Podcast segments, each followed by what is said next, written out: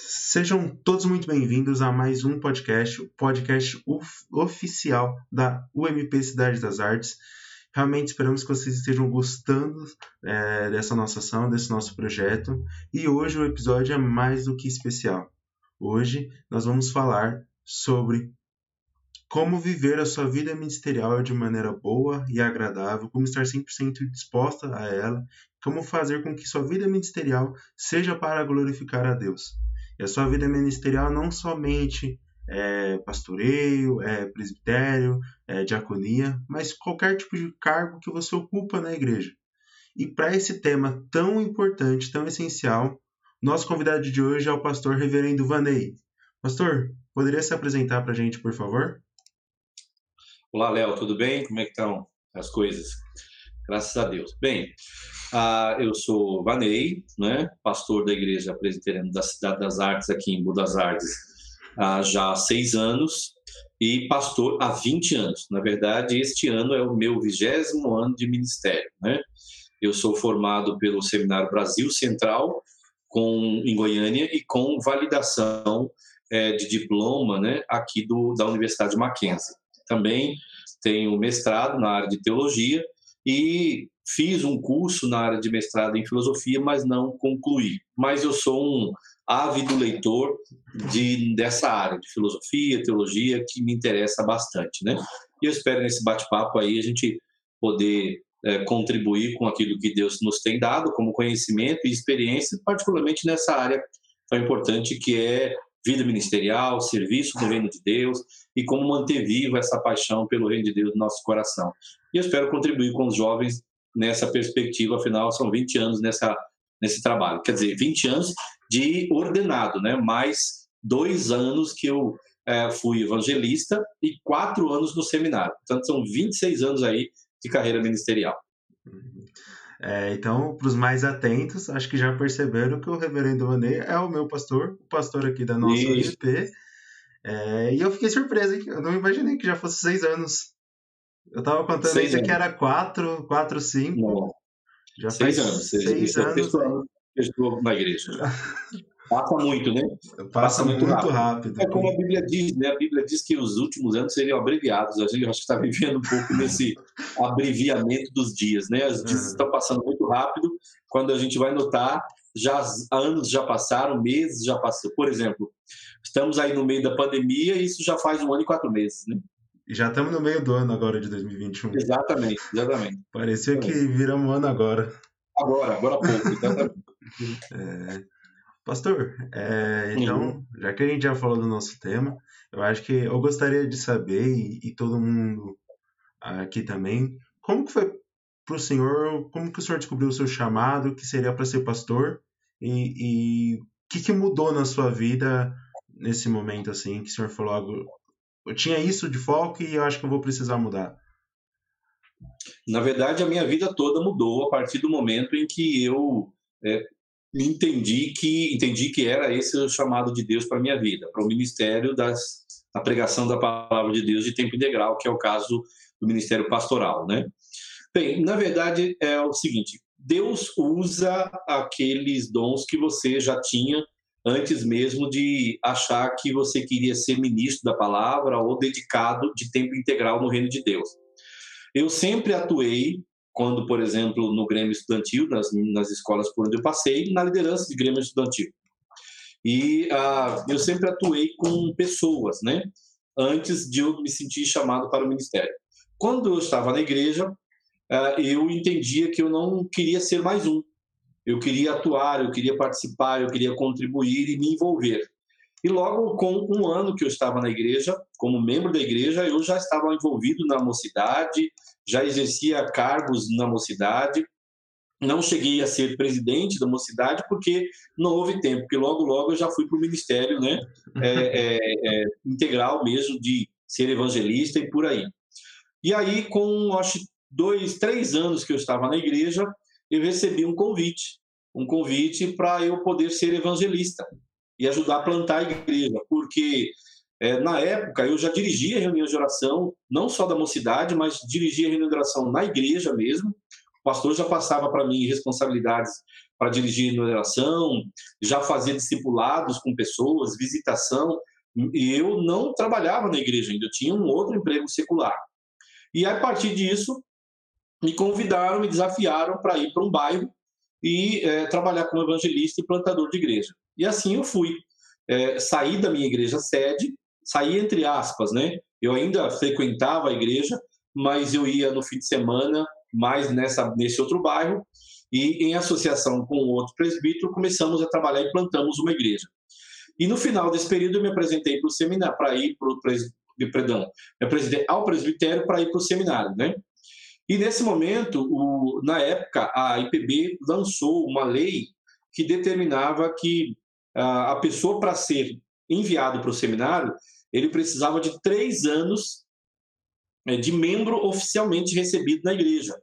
E eu tinha, é, na verdade, apenas dois anos e oito meses de membro oficialmente e mais nove meses na igreja que eu demorei ainda para ser é, discipulado, batizado, aquela coisa toda, né? Então eu já estava na igreja há três anos e oito meses, mas ainda não tinha completado ainda é, o tempo determinado pelo Supremo. E naquela época o presbitério então fez questão de cumprir esse pré-requisito e eu acabei não sendo enviado para o seminário, porém fui convidado para ser evangelista numa outra cidade no interior do estado do Mato Grosso, né? Fui, trabalhei lá durante um ano eu era praticamente o pastor da igreja, ainda que não tivesse feito seminário nem sido ordenado.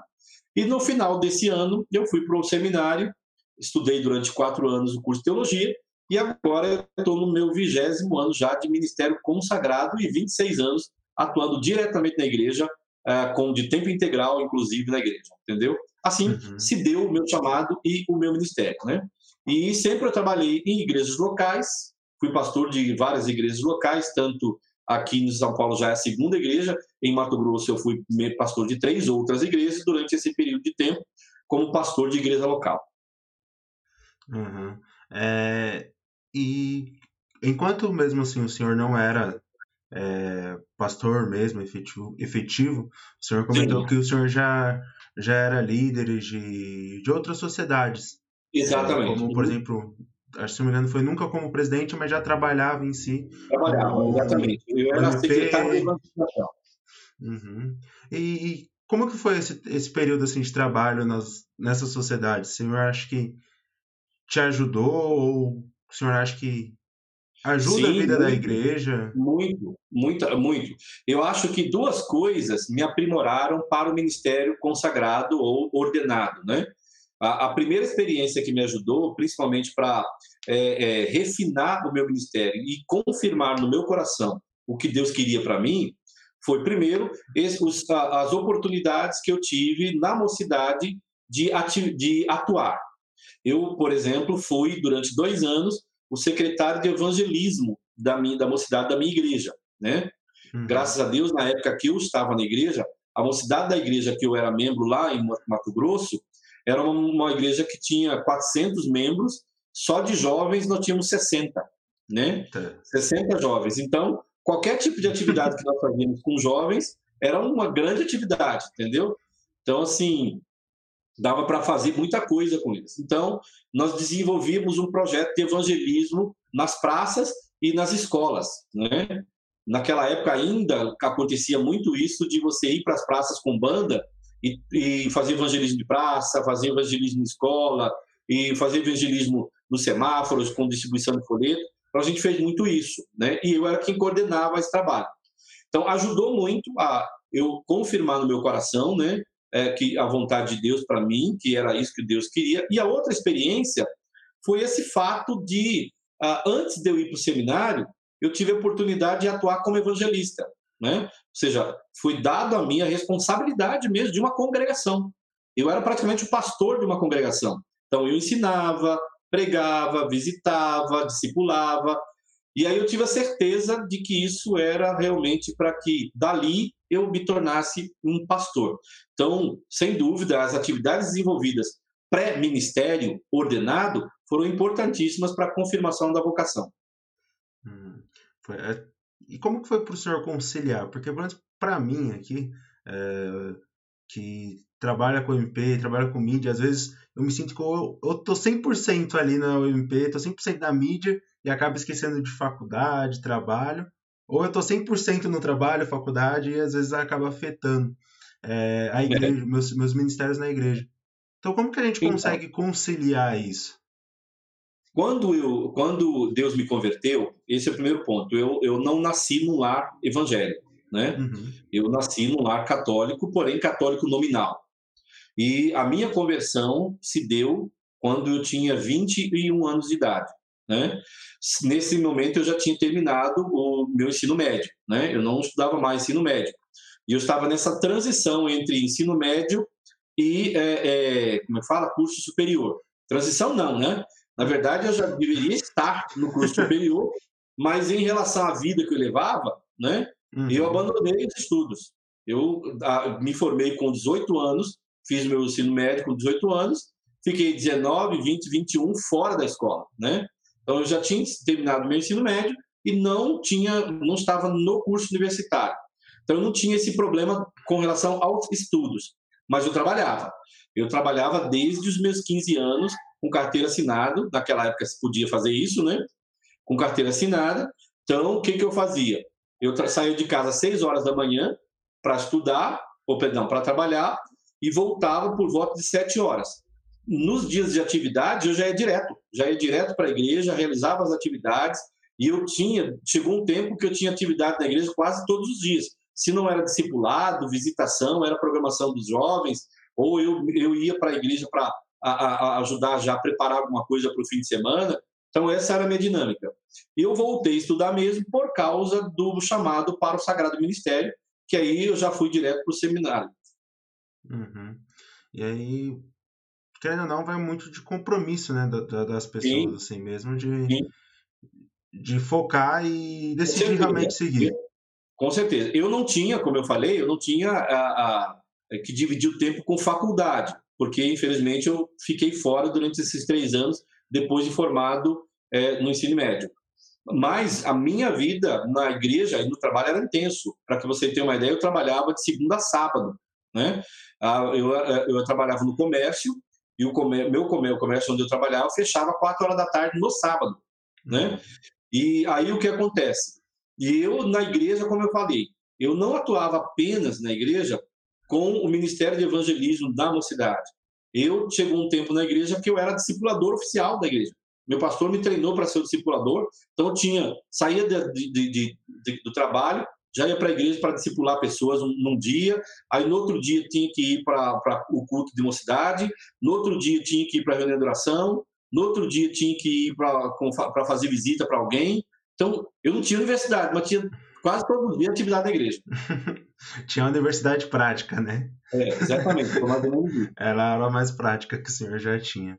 Uhum. E, e, e, qual era o maior desafio, assim, da sua vida é, ministerial que, que o senhor passou, que o senhor precisou parar, refletir e, e pensar mesmo com carinho como resolver? Porque tantos jovens, principalmente, diversas vezes têm diversos problemas, seja no trabalho, seja na faculdade, e o que a gente menos quer é que isso impacte no nosso ministério, seja Sim. qualquer que seja. Então, nessas situações, o que o senhor recomenda que a gente faça? Parar? É, eu acho que, assim, duas grandes questões do serviço cristão, e aí, independente de você ser vocacionado para um ministério integral, no caso, o ministério ordenado como pastor, ou como ministério, entre aspas, leigo nas atividades regulares da igreja, acho que dois princípios são importantes. O primeiro é vocação, é chamado. E aqui o chamado no sentido mais amplo, não só no sentido de eu ter sido chamado para o exercício do ministério da palavra como pastor ou missionário, né? Mas o chamado para atuar na igreja através de algum dom que Deus nos deu. Entendeu? É essa convicção desse chamado, dessa vocação. E segundo, a responsabilidade, né? Assumir a responsabilidade. Por quê?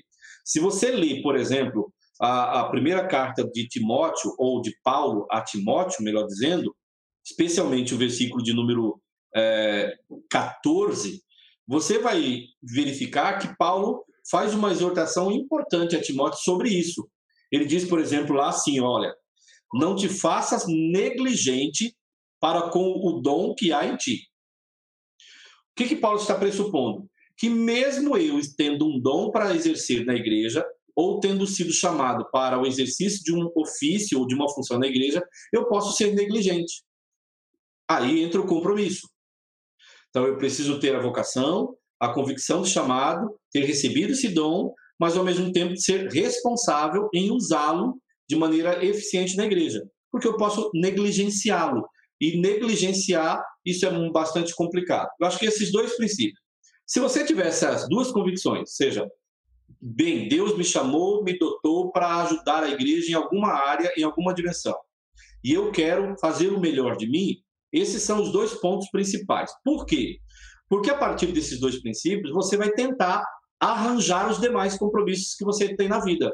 A universidade, o trabalho, o namoro, né? principalmente os jovens aí que estão namorando, tudo isso. Você vai acabar tendo que conciliar todas essas coisas para servir a igreja da melhor forma possível. Claro que talvez você não tenha tanta condição quanto eu tive, mas certamente você vai poder fazer aquilo que foi colocado nas suas mãos e que você aceitou da melhor forma possível. Uhum. Eu estava lendo um livro recentemente, é... se eu não me engano é No Alvorecer dos Deuses, do Iago Martins, onde ele trata justamente isso, é... que muitas vezes o jovem ele quer abraçar o mundo. Sim. Então, como, em que exemplo disso? Ele quer abraçar o mundo e ele quer fazer várias coisas ao mesmo tempo. E muitas vezes, por fazer várias coisas ao mesmo tempo, ele não consegue fazer o seu melhor em todas as coisas. Isso. Porque a nossa vida tem um tem uma coisa limite que é tempo. Eu não consigo trabalhar 24 horas por dia, eu não consigo estar na igreja 24 horas por dia. E eu acho que o ponto principal é justamente a gente, para o jovem e todas as pessoas que trabalham na igreja, é saber administrar o seu tempo. Né? Que, que tempo realmente eu vou ter disponível para trabalhar na igreja e dar o meu melhor naquilo que o meu pastor ou a comunidade da igreja está é. me dando de oportunidade para trabalhar, né? Que eu acho que, assim, de fato, como você colocou, primeiro, os jovens já têm essa tendência de querer se envolver ao mesmo tempo com um monte de coisa. Uhum. Mas, ao mesmo, e, ao mesmo, e ao mesmo tempo, para dificultar ainda mais, a gente vive numa sociedade de uma multiplicidade de estímulos e possibilidades, né? E às vezes a gente quer todas elas ao mesmo tempo. Impossível. Impossível isso acontecer. Isso também se reflete dentro da vida da igreja e da prática ministerial na igreja. Uma vez eu li um livro que ele citou uma frase que eu até hoje guardo no meu coração. Ele diz assim, ó, nem toda necessidade é um chamado que, que é isso? Você olha para a igreja, você acha que a, a, o Ministério de Música está precisando de alguém, o Ministério de Mídia está precisando de alguém, a Diaconia está precisando de alguém, a, o Trabalho Infantil está precisando de alguém, ou tem projetos na igreja que você gostaria de implantar e você quer atuar em todas as áreas. Não, nem todas as necessidades são chamadas. Você tem que perguntar acerca do seu chamado e da disponibilidade que você tem para servir da melhor forma naquele, naquele momento. Né? Segundo lugar, eu acho que também tem que ter uma relação entre é, é, entre quantidade e qualidade. Né? Você não precisa servir em três, quatro, cinco, seis áreas da igreja. Se você puder servir em uma ou duas, mas fazê-lo bem, com dedicação, qualidade de todo o coração, você já está contribuindo e muito para o reino de Deus, né? O que importa é que a gente faça cumprir na nossa vida o que Paulo falou aos irmãos de Éfeso, né? Capítulo 4 de Efésios, lá de Efésios, especialmente o verso 15, ele diz o seguinte, que a igreja é formada como um corpo, né? onde existem as juntas e os membros. Cada membro e cada junta, cooperando entre si, no auxílio de cada parte, contribui para o funcionamento do corpo. Talvez a sua junta seja apenas a junta do dedo, né? para mover o dedo. Não é, não é o braço, não é a mão inteira, não é, uma, perdão, não é a mão inteira e nem o braço inteiro. Você só o dedo. Então faça a sua função com o dedo, entendeu? Outros vão fazer a função como mão, outros vão fazer a função como braço. E isso até é bom porque lembra muito, isso que o senhor falou, lembra muito de um podcast que a gente já teve, que é a importância de sermos um. Que é quando eu tento deixar de, de, de eu sozinho fazer tudo, entender que cada um, nós todos juntos, somos um inteiro, né? Então, Sim. eu não tenho problema em ser só o dedo, porque eu sei que meu outro irmão também é outro dedo, e tem outro, outro é irmão, outro é o braço, porque não importa onde eu tô. Não importa o que eu Você precisa é, é, servir. Você precisa isso. servir. Deus deu um dom, a Bíblia diz claramente isso. Deus deu um dom para cada um. Isso. Eu posso até não saber exatamente qual é. Eu posso precisar identificar melhor o que é, mas eu tenho. Né? Uhum. É, mesmo, por exemplo, é, uma vez eu conversando com uma senhora que ela disse: Ah, pastor, eu sou uma pessoa muito simples, eu mal sei ler, então não adianta pedir para eu cantar, para eu dirigir reunião, porque eu não sei nada disso. Só que sabe o que, que ela fazia? Ela era excelente para cuidar de planta. Eu falei, minha irmã, já tem um serviço para a senhora, só vai tomar conta do jardim da igreja. Fazendo isso, a senhora vai estar servindo. Ou seja, usa o que você tem, que você sabe, que possa glorificar a Deus e auxiliar no, no, no crescimento da igreja. Sim. Acho que foi numa aula que eu até mesmo tive com o senhor, quando a gente estava fazendo o IBJK, quando a gente estava falando sobre dons, né? E uhum. os dons, muitas vezes, que nós mais menosprezamos são aqueles que são mais importantes na vida da igreja. Exatamente. Mais relevantes na igreja. Exatamente. Por exemplo, a gente nunca acha que a pessoa que cuida da parte elétrica da igreja está exercendo um dom, entendeu? Mas quem de nós foi lá e se preocupou com a lâmpada queimada? Ele. entendeu? Uhum. Então isso é importante. Uhum. E olha a diferença que isso faz, né? Imagina chegar no culto e não ter luz. Lâmpada queimada? Exatamente, é isso mesmo, entendeu? Uhum. Então, existem, existem dons assim que nós nem imaginamos que seja dom, mas é. Isso aí. Entendeu? Uhum. E, e, pastor, e pontos assim que, que a gente vê como importante, né, para até mesmo para decidir o seu ministério, né? Eu, eu acho que isso passa muito pelo seu dom, pela sua vocação, tá certo isso? Tipo, como que eu vou decidir o ministério que eu vou seguir na igreja? Sim, sim. Como, como eu falei, nem toda necessidade é um chamado. Mas às vezes a necessidade pode nos dar uma luz.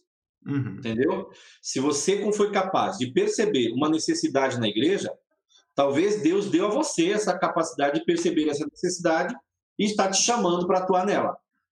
Por exemplo, é, a Bíblia diz que nós devemos é, orar para que Deus levante trabalhadores para a seara, né? porque são poucos os trabalhadores. É até uma piadinha que diz, né? São, a seara é grande, poucos são os cearenses, né? Então, assim, a seara é grande, mas poucos são os trabalhadores. E diz lá que a gente deve orar por isso. Mas você já parou para pensar que talvez a resposta da sua oração seja você mesmo? A gente ora, Deus, levante fulano, levante Beltrano, levante alguém. Quem sabe esse alguém é você. É você que precisa se levantar e ajudar. Mas existem outras maneiras de a gente identificar. Como é que a gente descobre qual é o dom ou em que área nós vamos atuar na igreja? Eu acho que o primeiro lugar é você perguntar a si mesmo qual é o chamado que você sente no coração que Deus está chamando. Aí é uma experiência bastante subjetiva, e eu diria mística até, né? Uhum. É, entre você e Deus. Segundo, é você olhar para as suas próprias capacidades pessoais, aquelas que você já tem, entendeu? Os dons, as capacidades que você já tem e de que forma essas capacidades podem contribuir na igreja. De repente, você é uma pessoa excelente para, as ferramentas tecnológicas atuais, as mídias sociais e tudo mais. Você pode contribuir nessa área, você já tem essa capacidade. Terceiro, é você conversar com pessoas. Às vezes, os conselhos, afinal, a Bíblia diz, provérbio, né? Na multidão dos conselhos há sabedoria. Então, conversa com as pessoas. Às vezes, as pessoas conseguirão identificar em você um dom. Só para citar um exemplo, o meu concunhado, o reverendo Marcos, que é, agora está indo para a obra missionária, ele, no início da vida cristã dele, ele não queria ser pastor. Ele não se sentia chamado para ser pastor. Uma das coisas que levou ele a perceber que era esse o dom que Deus e o chamado Deus de Deus para ele foi o apontamento das pessoas. As pessoas começaram a apontar para ele e falaram assim: Marcos, por que você não vai para o seminário? Marcos, por que você não estuda para ser pastor? Marcos, por que você não se prepara? Eu vejo que você tem esse dom, eu vejo que você tem essa, esse, essa capacidade de liderança. Ou seja, pessoas começaram a despertar nele, ele parou para pensar e orar a Deus e perguntou para Deus: Deus, será que é isso mesmo? Eu nunca senti, entendeu?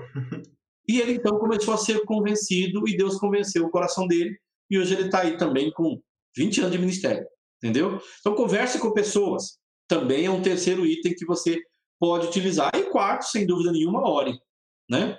Ore para Deus dar a você o discernimento do que você pode fazer. Então, eu diria que são é, quatro coisas, né? Quatro não, cinco. Primeiro, verifique a necessidade da igreja.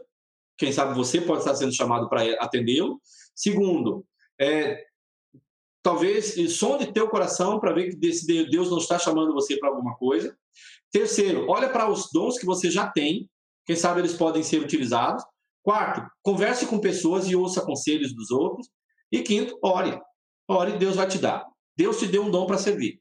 Deus vai te mostrar. Uhum. Importância da vida da igreja, né? Porque o senhor citou cinco exemplos e quatro deles, tirando a oração, é, é vida de igreja. Presença Sim. na igreja. Sim, exatamente. Exatamente. É, pastor, e agora, vamos lá. Decidi o meu ministério. Segui os cinco pontos, é, tive comunhão com a igreja, orei, é, vi as necessidades da igreja, vi os dons que eu tenho, peguei conselhos de irmãos da igreja e agora já estou nesse ministério. Como eu posso fazer ele com a maior perfeição possível? Quais são os desafios aí, principalmente bíblicos, né, teológicos, que a gente já uhum, encontra, além das capacidades técnicas que cada ministério tem o seu? Exato. Acho que, em primeiro lugar, são aqueles dois itens que eu falei lá atrás, né? Você ter a convicção do chamado de Deus para ir, para realizar aquela tarefa. Você está convicto disso? Que Deus quer isso para você?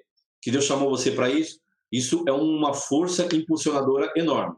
E segundo, questão da responsabilidade né? Pegar o boi pelo chifre mesmo e ir até o final, uhum. entendeu? Isso, esses dois pontos estão na base do exercício de qualquer ministério, né?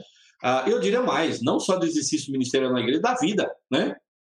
Se você não tem convicção do que você está fazendo e nenhum compromisso com ele, você está perdido em qualquer uhum. área que você escolher na vida, entendeu? Esses dois principais. Aí vem outros que eu acho que é, primeiro, uh, você buscar o máximo possível de capacitação. Leia, estude, corra atrás, peça informações, busque métodos, entendeu? Para você fazer da melhor forma possível. Então, busque uma melhor formação.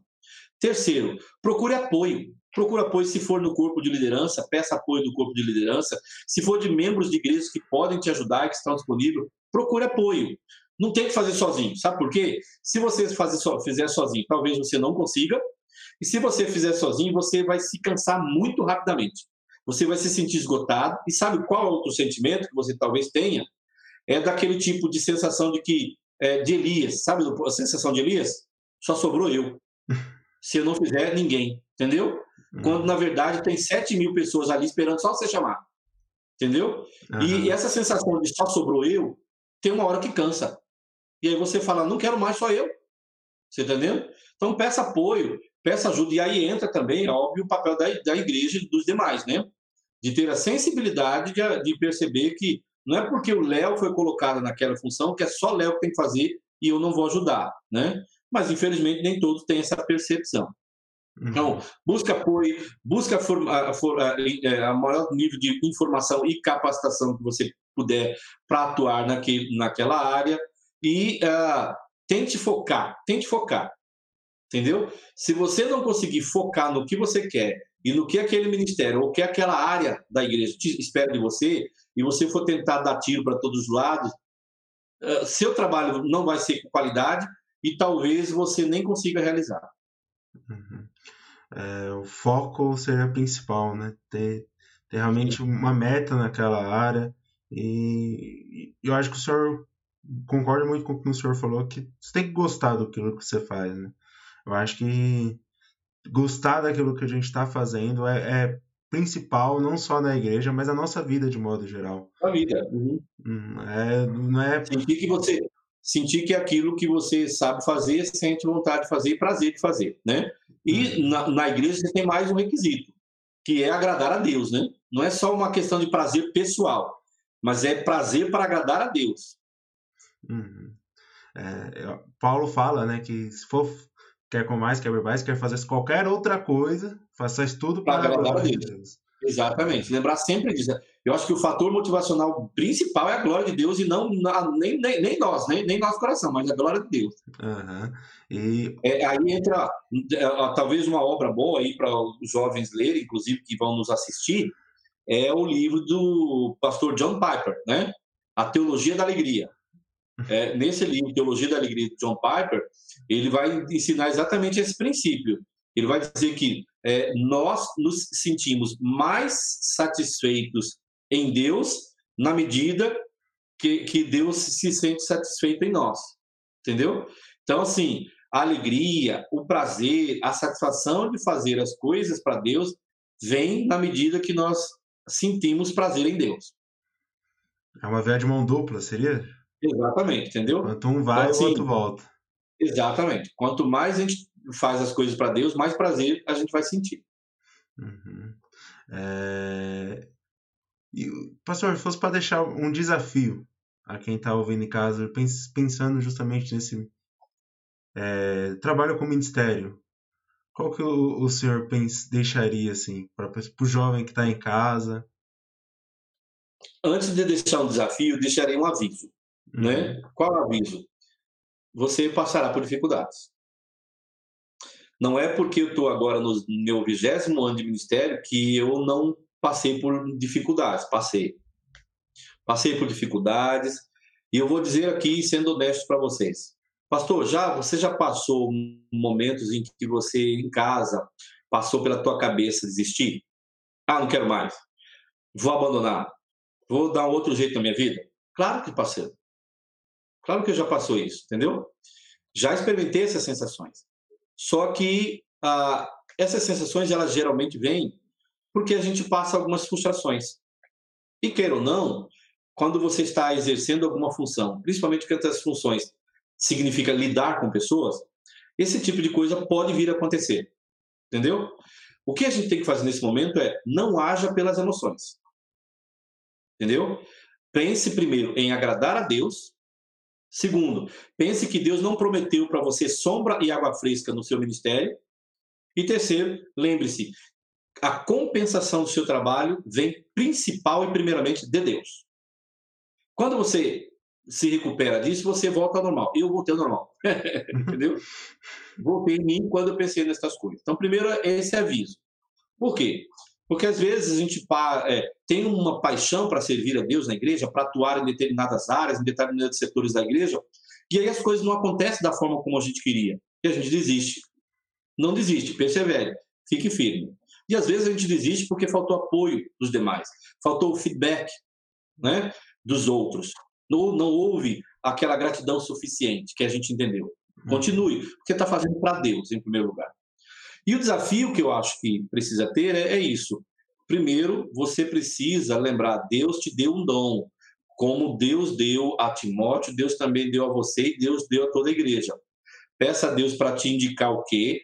Você tem na igreja uma diversidade de funções, de tarefas para realizar, você sempre vai ser útil na igreja. Você sempre vai ser útil na igreja. Se disponha. Eu acho que o desafio é disponha-se. Mostre a cara. De, é, deixa, é, é, deixa claro que você está ali para servir. Porque se você fizer isso, vai aparecer, Deus vai mostrar e Deus vai utilizar e você vai ser a bênção.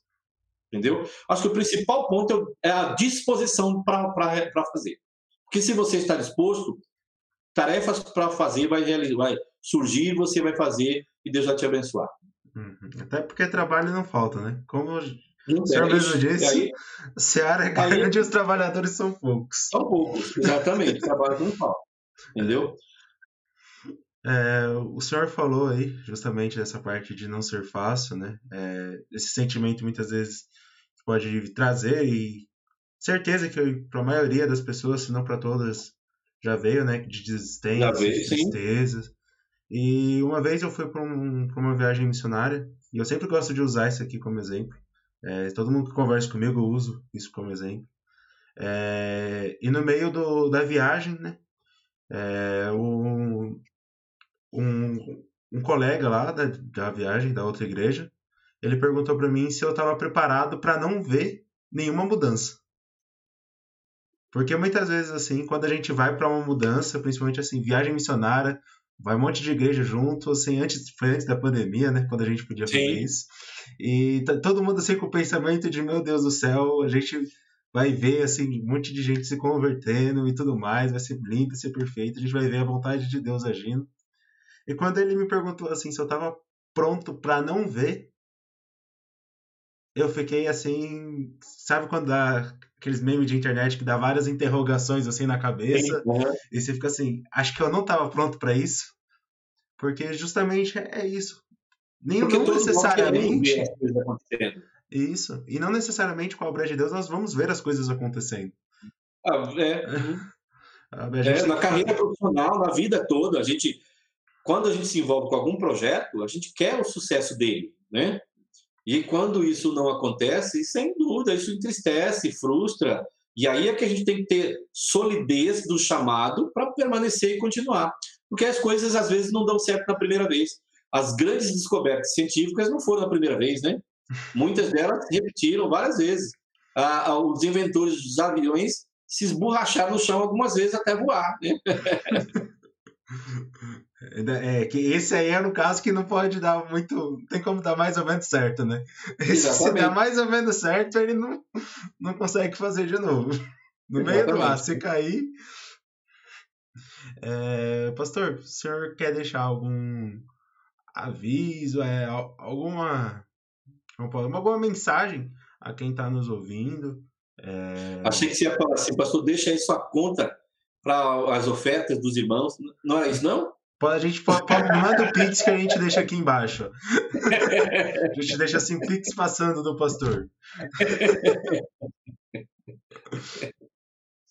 Não, na verdade, assim, ah, o que eu queria dizer sobre essa temática importante, e eu acho que é muito relevante, porque, é, principalmente em igrejas pequenas como as nossas, o papel de cada um é fundamental. Todo mundo, cada parte é importante. Como nós lemos, ou melhor, eu citei aqui o texto de Paulo aos Efésios, né? E lá ele diz isso, né? Que cada parte e todo mundo é importante no corpo de Cristo. Então, assim, não se sinta irrelevante.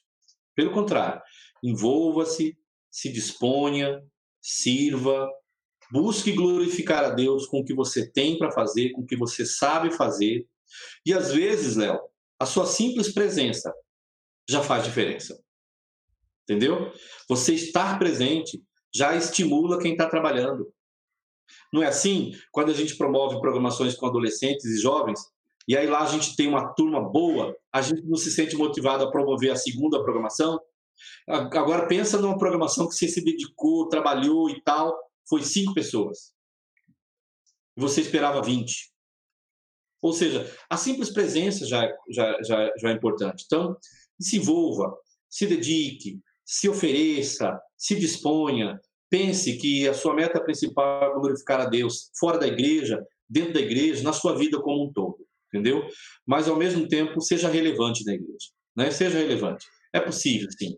Eu sei que hoje a gente vive num tempo muito corrido, agenda lotada, é, estu é faculdade, é, é, é trabalho, namoro e um monte de outras coisas que ocupam o nosso tempo mas separa o tempo para Deus e faça o melhor nesse tempo que Deus te dá. É isso. Uhum. É, o, o que o senhor falou é realmente verdade, né? Às vezes, se você, se você que está escutando não está no papel de liderança, vai e participe. Apoie a sua liderança. Exatamente. Porque... A presença é fundamental, faz diferença.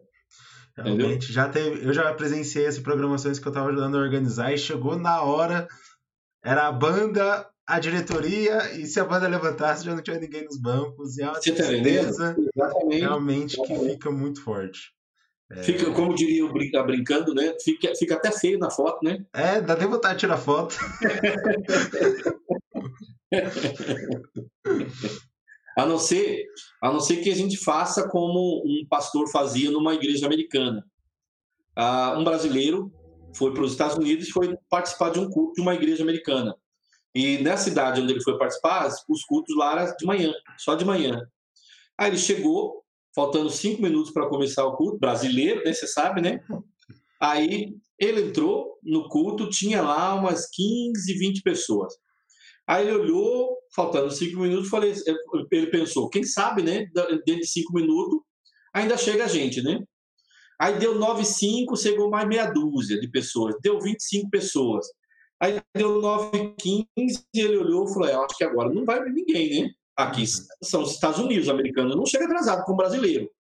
Aí o culto, tal, é, é, o pastor dirigiu o culto numa igreja que cabia 200 membros. Tinha 25 pessoas num culto de domingo à noite. Ou, perdão, de domingo de manhã. Aí terminou o culto e ele percebeu, no, nesse momento, que as câmeras, todas elas estavam viradas, focadas para aquele grupinho. E o pastor convidou o grupinho a sentar só numa coluna de banco, né? Na fila de banco. E depois ele foi, o pastor foi cumprimentar ele, ele falou que era um brasileiro e tudo mais. E aí, que era presbítero aqui numa igreja brasileira. E o pastor então fez questão de apresentar toda a igreja para ele e ele ficou impressionado com a estrutura da igreja, né? com a organização e estrutura da igreja. Ele falou, pastor, eu, tô, eu senti falta das pessoas da igreja, a igreja é grande desse jeito, e hoje só tinha, não tinha 25 pessoas aqui, onde é que estão os membros da igreja? Aí o pastor falou, não, aqui é pouca gente mesmo, nós temos cerca de 40, 50 pessoas que frequentam a igreja, e hoje a gente só teve esse grupinho. Aí ele falou assim, mas pastor, é, como é que essa igreja se sustenta? Eu falo, não, aqui, aqui a igreja recebe ofertas e dízimos até de gente que não é da igreja. Aí ele falou assim, eu vi que o senhor transmite e tem um programa, tem um site bem... Falou, então, por isso que a gente só foca no pessoal que está aqui presente. Ou seja, uma igreja para 200 pessoas, com 25, a câmera estava mirada naquele grupinho de 25. A câmera... É que nem é, os lanches do, do McDonald's, né? A gente sabe como que é o lanche, mas a foto. Oh. o importante é sempre o ângulo da foto. Exatamente, depende do ângulo da foto. Depende sempre do ângulo onde está sendo tirado e que história está sendo contada a história. Exatamente, é isso mesmo. Por isso, então, a sua presença já faz bem a igreja, bem a, não só bem a igreja, mas bem aqueles que estão na liderança também. Motiva. Uhum. Então, é isso. Acho que mais um recado que a gente pode deixar é ore também. Ore pela liderança, porque. Exatamente. A vida da liderança não é fácil. Não é fácil, não é fácil. É fácil mesmo. Né? Ore e se dispõe a ajudá-los também. Uhum. Então, é isso, pastor. É, realmente agradeço muito por ter topado, participado. É, foi, de, foi de lance, assim, dessa mesma semana já te chamei, o senhor esteve disposto aí a, a, participar, a participar aqui desse projeto, né? Amém. Realmente espero que o senhor tenha gostado e que também quem tenha escutado aí em casa tenha gostado. Amém, eu espero que também. Eu espero que sim também. Eu espero ter que nessa conversa bem descontraída, né, possa servir para edificar aqueles que vão acompanhar e nos ouvir, tá bom? Uhum. Obrigado pelo convite, Léo. Deus abençoe também, viu? Uhum. E que os próximos também sejam edificantes e abençoadores. Uhum. Amém, pastor. É isso, gente. Muito obrigado a todos que acompanharem. Fiquem com Deus. Como eu sempre falo, façam suas orações e leiam as Bíblias. É isso. Até a próxima. Fiquem com Deus e tchau.